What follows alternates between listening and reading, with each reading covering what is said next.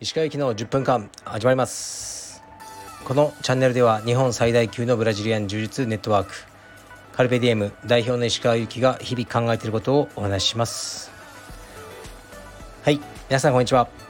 いかがお過ごしでしょうか？えー、っと台風の影響ですかね。東京もひどい雨が降ってましてで明日はカルペディエムの、えー、ね、日本の支部長全員が集まる支部長会議というものが東京で、ね、開催されるんですがどうやらね沖縄の支部とか支部長は来れなそうですね。まあ仕方ないと思います。からねあの運が悪いですね。せっかくねあの集まろうと思ったのにまさか台風が来ちゃうとは、まあ、来年からはこの9月とかね8月とかは避けた時期に開催しようかなと思いますね。で、えー、もう僕の日常はいつも一緒で、えー、息子のトレーニングをしてで一旦帰宅して自分のトレーニングをしました。最近はあまり長い有酸素をやってないですね。あの短くしてます。で田畑式トレーニングというのをあのやってますね。でまあ前からやってたんですけどうん最近はちゃんとやってますね。で田畑式トレーニングっていうのをご存じない方はおられると思うんですけど聞いたことある人多いと思うんですけど田畑っていうのは人の名前なんですね。今ネットで見てみると立命館大学の教授の田畑先生っていう人が科学的に証明したトレーニング方法で田畑式田畑式トレーニングって呼ばれるんですけどすごいシンプルなんですよね。で20秒間のもう強度の強い運動自分の最大心拍の90%を超えるような運動を行ってで10秒間休息。でそしたらまた20秒、ね、で10秒間休息。だこれを8ラウンド繰り返すってやつですね。だから全部で、えー、っと3分50秒で終わっちゃうんです。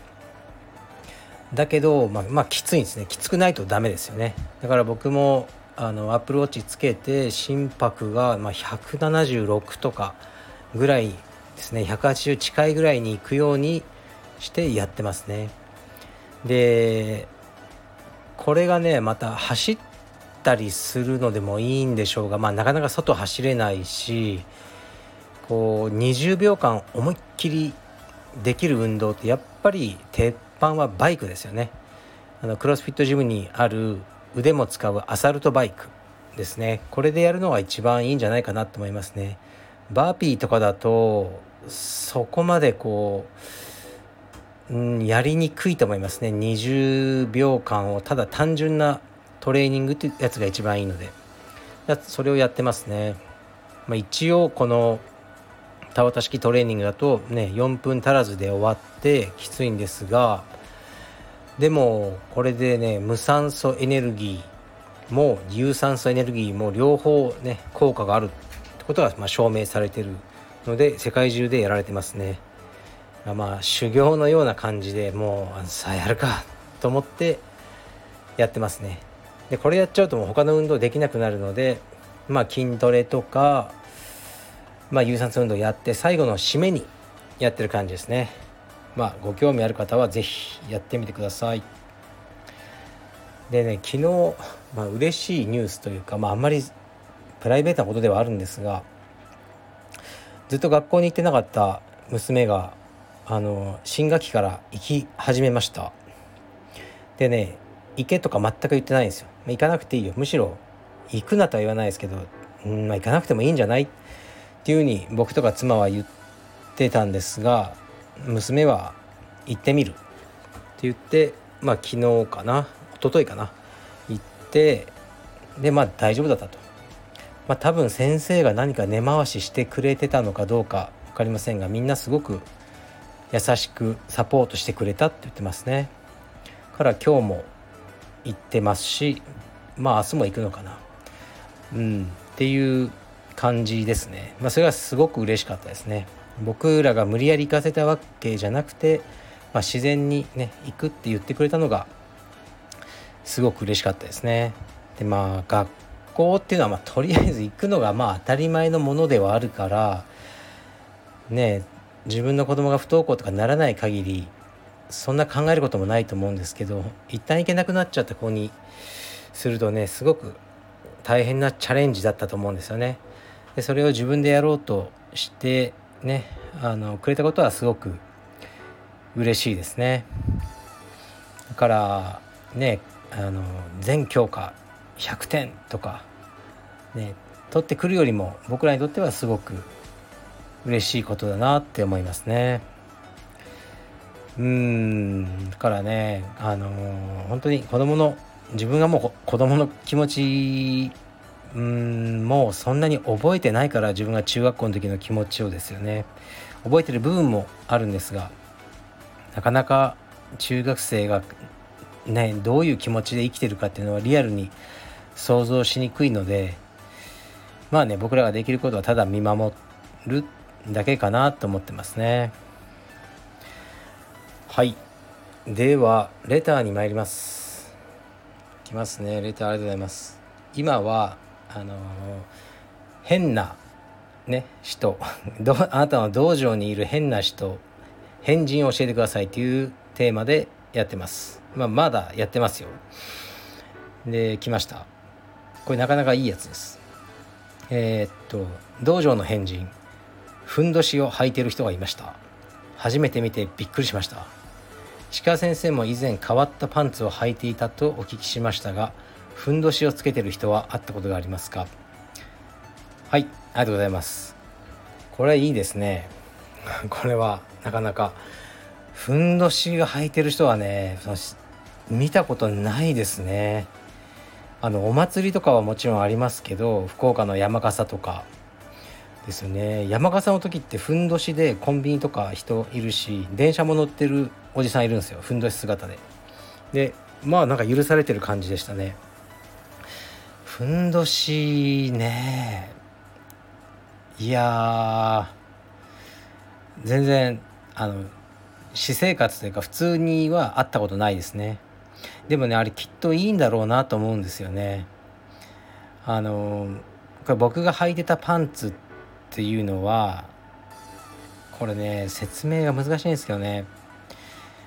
え、っとねその何て言うんだろうね。まあ玉がありますよね。その男性器の玉の部分が太ももに触れるのが嫌なんですね。なんでかというと僕は太ももが太いんですよ。だからもう隙間なくギュッてなってしまって擦れて痛いんですね。だから走ったりする時はそこに擦れ防止のあのクリームとかあるんですね。ランナー用のそれを塗ったりしないともう擦れて痛くなっちゃうんですね。だから普通のトランクスとか履いても外側からね布であの覆ってるだけで中はその太ももと玉の部分がこう密着してますよね。もう密閉状態ですよね。無酸素状態じゃないですか。言ってみれば。それが嫌なんです。だからその太ももと玉の間に布を1枚挟みたいんですね。包み込むように。でそのそういう形状のパンツを履いてたんです。ですごく良かったです。だけどもう発売がこうなされなくなったんですね。ななぜか。あんないいものを。でふんどしも形状的にはそのね男性器だけをこうスポッてこうねポケット状に包み込むものであれきっとその玉と太ももの間に布がちゃんと入ってますよね。酸素供給がなされてると思うんですよね。だこれすごくいいんじゃないかなと思って僕もねいつかあのふんどし履くかもしれません。はい。次いきます。いつも楽しく配置をしております。私は2年前から柔術を始めた地方在住の30代男性でその流れからカルペディエムや石川さん写真家としての石川さんを知りました。私自身今までは写真はスマホオンリー。いい風景や思い出はカメラよりも心の記憶。高価な上にかさばるカメラを持ち運ぶこと。持ち運ぶほど撮りたいものはない。と思っていたほどカメラや写真には無無頓着でした。しかしながら今年3月に娘が生まれたこともあってかタイムラインを流れる石川さんの写真を見てもっと娘や家族日々の生活を残したい。スマホ画面やアプリの加工編集ではなく一枚一枚大事に切り取り表現したい。と思うようになりました。石川さんの写真の色味や温かみ被写体と風景のバランスがとても好きなので石川さんが参考にされている写真家の方や石川さんおすすめのカメラやレンズフィルムなどを教えていただきたく思います。柔術もですが今後も娘さんや息子さんのお話たくさん聞かせてください。まだまだ残暑厳しくございます。お体ご自愛ください。PS レボプロのエッグプロテインという卵白100%のプロテインお腹を壊さずおすすめですよ。はいありがとうございます。プロテイン情報も早速検索してみます。えっとですねやっぱり子供をねあの子供ができてから写真を撮り始めるって方は多いですね。すごくいいと思いますよ。で今はまあ iPhone はすごく便利ですよね。僕も便利なもの好きなので iPhone も使ってます。でも僕はフィルムカメラを使ってるんですね。僕にとってはデジタルカメラがすごく半端なんですね。あのもう iPhone でいいじゃんってなっちゃうんですね。まもちろんデジタルカメラの方がねあのすごく写りはいいんですが写りがいい写真を撮ってもその写真を見るのはもうスマホの画面上ってことが多いですよね。そうするとあんまり変わんないんですよね。ポスター台ぐらいに引き伸ばすと全然ねあの画質は違いますが小さい携帯で見てるとあんまり変わらないと思いますね。だから僕はフィルムカメラを使ってるのはもう10年以上ですけどその作業全部が好きなんですね。撮った時にわからない何が撮れてるか。でドキドキするんです。それを出すのを。で出して写真屋さんから帰ってきた時にそのねまあデータでいただくんですけどそのねデータを開く時にもう今でもちょっと震えるんですよ。楽しみすぎて。でそこがたまらなく好きでやってるって感じですね。でやっぱりフィルムは撮りながらね確認できないのでこう変にうまくならないですね。写真撮りながらあもうちょっと右あもうちょっとこっちの方がいいかなもうちょっとこうとかずっとそうやっちゃうと結局うん僕はなんかつまらない写真になっちゃう気がしてそれよりももうそう思った瞬間に心が動いた瞬間に撮りたい。でその結果はもう預けるっていう感覚ですね。それが好きでやってます。でえー、っと好きな写真家さんもいっぱいいますがいやもう王道で大御所でいくとやっぱり川内凛子さんとかですけど僕の写真の参考にはなってないと思いますね。全く違うタイプなんで。うーん。まあそうですね。アレサンドラ・サンギネティとかすごい好きですけど、まあ、僕が僕の写真とは違うと思いますね。でもあサリーマン好きですね。サリーマンの写真はすごく好きです。サリーマンいいかも。ちょっと調べてみてください。